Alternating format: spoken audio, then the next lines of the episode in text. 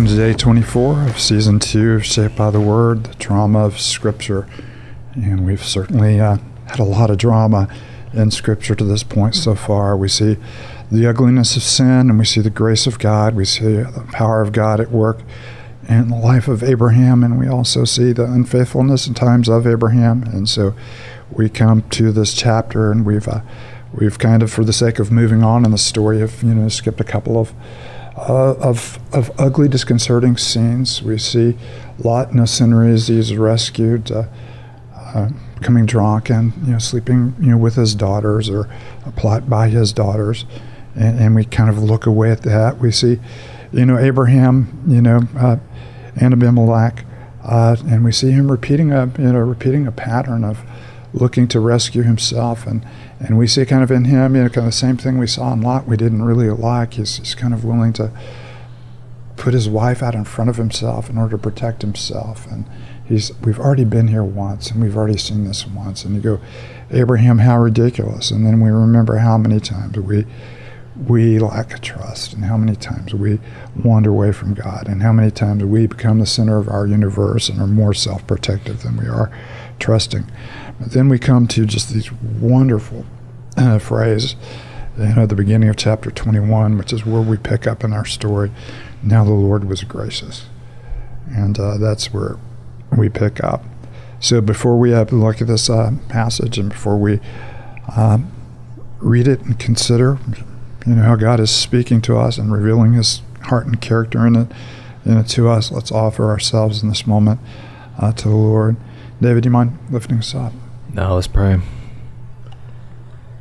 And Father, we do thank you so much for the wonderful story of Scripture and how even though we see time and time again our our unfaithfulness, we see time and time again your faithfulness. And so, Father, help us to rejoice in who you are and all that you have secured for us. Um, may we be a people who, as we engage with your word and, and read your word and, and and look deeply at your word. Uh, may it lead us into worship.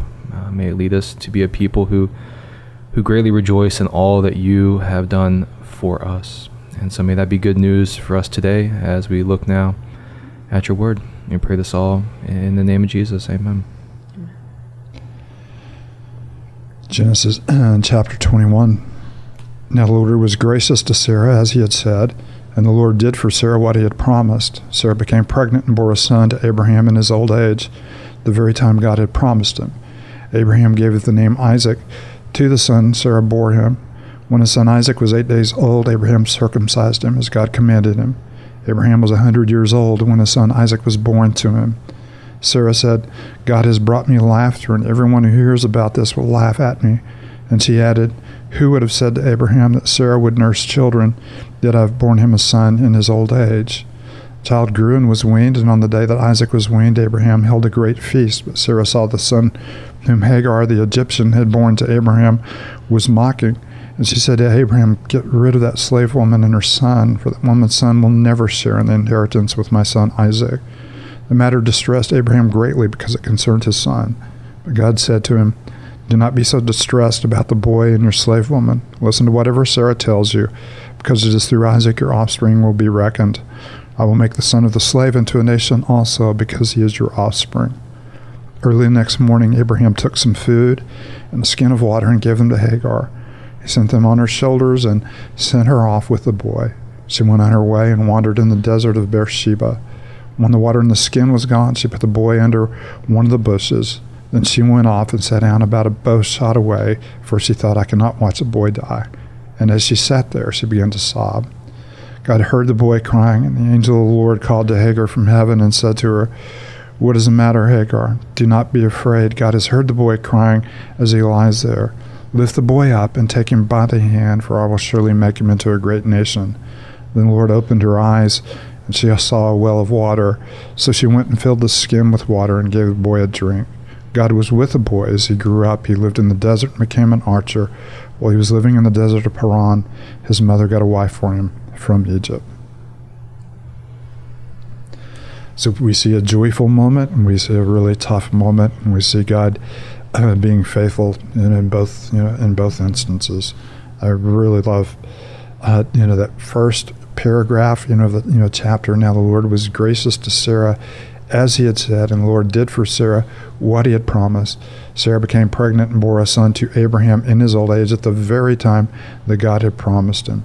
God is faithful to His word. He's faithful to His timing, and, and you have emphasized in you know three different ways that God is, is God is going to keep His word, and He has. And this is a culmination of uh, you know of, of, 30 years you know for Abraham and for Sarah, and uh, you know, moments of great faith and moments you know of great doubt, moments of fear. Uh, but this is a, a, joyous moment as God has indeed fulfilled his promise. And they see it as, even though they'll not experience all the blessings that God has promised them, mm-hmm. they see this as a token that God is a God who does fulfill his promises and a guarantee that uh, what he began in them, he's going to carry on to completion, which is a promise, you know, we have mm-hmm. in him as well. Mm-hmm. And I think in verse 2, um, just along with that, just that he um, accomplished it when, at the very time that he had promised him. Um, so it's it's just another reminder of God's perfect timing and Him doing exactly what He sets out to do. Um, and then just yeah, I think how interesting that um, that He's gracious to Sarah and that the Lord did for Sarah what he promised, and that Sarah became pregnant. Well, we get that one because she's the only one with those two that can get pregnant. but, you know, it's interesting. There's always that, such interesting insights that come by the way they studies. From Katie.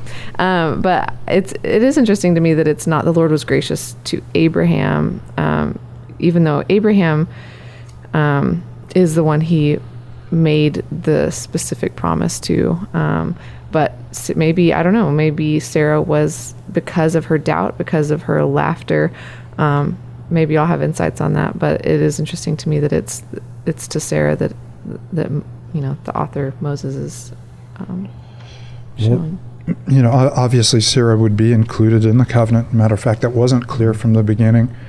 Uh, you know whether you know Sarah had a role in it, and so you have Abraham looking to Abimelech as you know as, his possible heir, Abraham looking to Lot as his possible heir, Abraham looking you know to Ishmael as his possible heir, and, and then the Lord promising you know in chapter 17, no, it, it, this is coming through Sarah, and uh, the child of promise you know will come through Sarah. So you have you have Sarah enveloped you know in the covenant and certainly one of those who would be blessed in it because of a relationship with Abraham. And of course, we, we find ourselves in the same place. We are also blessed and brought into the covenant, you know, that God made with Abraham uh, as well. So it's not just simply a joy to Abraham, it is, is a joy to Sarah. And you can see several plays on the word, you know, laughter here. Mm-hmm. Uh, you know, her laugh, you know, her laughter, you know, of derision has now become a laughter of joy. Mm-hmm but then you'll also see the laughter of the son Ishmael as a mocking laughter. So you kind of have three textures of, you know, the name Isaac and, and what it means, which means he laughs. Mm-hmm. I love the just the reversals as well that that come from this, and and we see it. I mean, this this pattern kind of will un- unfold as we're reading through the storyline of scripture, where you watch, you know, whether it's in this moment or Hannah you know, or Elizabeth, and you're seeing these moments throughout Scripture where God reverses the womb, you know, from no longer uh, are they unable to have children or are they barren, but now they find the fullness of joy and laughter and and you're watching this unfold. Now the Lord was gracious to Sarah, as He had said, and then you're right. It takes you know her laughing at what God has said, or you know laughing and and almost just like this will never happen to everyone will laugh along with me. You know, no longer will they laugh at me, but they'll laugh at what the Lord has done. And, it, and it's just these great reversals that we'll see throughout where, no. where God in His grace um, does wonderful things. And, and, of course, there's a theme here, you know, that uh, the nation of Israel is born out of an impossible situation. It's all but hopeless. And it's a testimony uh, not to the great things that Abraham has done, but to the power of God working in impossible situations to bring about His purpose and His will. And you'll see this pattern, you know, repeated throughout the history of Israel. Uh, the barren, unfruitful womb, through the power of God, able to bear fruit. And of course, you see that you know in the in the in the ring of the narrative in Luke, where you mm-hmm. see this this miracle repeated with you know Zechariah and Elizabeth, where an elderly you know couple you know, who has clung unto the promises of God for all of their life, knowing this joy in the latter part of their lives, but it leads to the even greater impossible situation of a uh, of a young maiden uh, being enabled by the power of the Holy Spirit to bring forth a child. And so you see God's grace in an even greater way that all of these are pointing to in the arrival of Jesus. God doing the impossible through the power of His Spirit for His glory in order to preserve and fulfill His promises. And I love how the scriptures often draw us back to recount and to remember, you know, because in this setting, it's not just that it's happening right now, but Moses is, is reminding the people of Israel of what had happened with Abraham and with Sarah and with God's promises. And he's calling them to recount and to remember the faithfulness of God. And man, what a same call for us today, right? Um, to remember the faithfulness of God through Mary and the birth of Christ, through Elizabeth, all these kind of recalling us back to the story of God's faithfulness to his people, you know, through his, covenant. And no so, just as much as the people of Israel needed that reminder and felt time and time again to remember it, we definitely need that reminder as well. And, and you have to go back to chapter 18, you know, with just one simple little phrase nothing is impossible for God. Mm. And so, God often, uh, oftentimes, His grace to the moments that we, you know, we give up hope and everything else, and, and we turn, you know, turn to Him and of course the big challenge you know to our hearts is to turn to him more frequently realizing how helpless we really are and how deeply in need we are of his power working in and through us you know that we really are and, and so we move from very you know joyous scene to a very you know sad scene mm-hmm. and uh, this is something that really needed to be resolved because technically ishmael is still the firstborn son mm-hmm. and not only that he had already been anointed by Sarah as as a way of uh, you know, fulfilling these promises. There is a conflict in the in the text here that needs to be resolved. And you see, the son is a, a threat to the son of promise. And of course, Paul's going to play deeply on this, you know, in his his theology of grace, uh, reminding us that we're not uh, natural born children, but we're children of promise, and almost turning the tables, you know, on on the nation of Israel, saying that they've become more like the slave son than they have you know, like the son, you know, like the son of promise. And so you see, you know, Sarah threatened by this, and Sarah has, been easily threatened by this child and by her mother, you know, from the very beginning, and saying there's no way that he has a share in what's happening with my son. Send her away, and and, and we, we, we see just a, a gracious side of Abraham that's mm-hmm. greatly distressed him, and we also see a gracious side of our Lord, mm-hmm.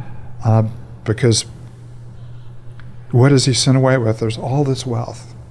Mm-hmm. And here's a skin of water. Mm-hmm. mm-hmm. Yep. and yet, God remembers his promise to Abraham, and God remembers his promise to Hagar, and, and God brings blessing in, in, the middle of a very desperate situation. Mm-hmm. I love I love that both times we meet Hagar, you know, she's being kind of pushed out you know, she mm-hmm. finds herself out in the wilderness. First time she kind of ran out. yeah, you know, alone, and, and, she feels like no one sees her, no mm-hmm. one knows, no one cares. And in both instances, it's the Lord who shows up, and you know, He hears and He sees. He opens her eyes. You know, He speaks tenderly to her, and, and I just love that reminder. I mean, so much of this is centered on Abraham, and because Abram, you know, is connected to Hagar here. All nations of the earth will be blessed through you, and many kings will come from you. And you see, you see this, you know, taking shape, yeah. you know, right here, you know, from the beginning. Uh, and it's, you know, in the first instance, you know, you know, they named the the well that they had seen, you know, Beer Lahai Roi. Uh, you know, I have seen the God who sees me. Uh, and here, the you know the the you have the same emphasis on seeing, but in this instance, God enables her to see, mm-hmm. you know, first of all, the promise that He had already made through her, mm-hmm. and, and, second of all, the provision that He was now giving her, and the fulfillment of that even greater promise, and and and you know, not just surviving the moment, but you know, actually surviving in, in a you know, an incredible way.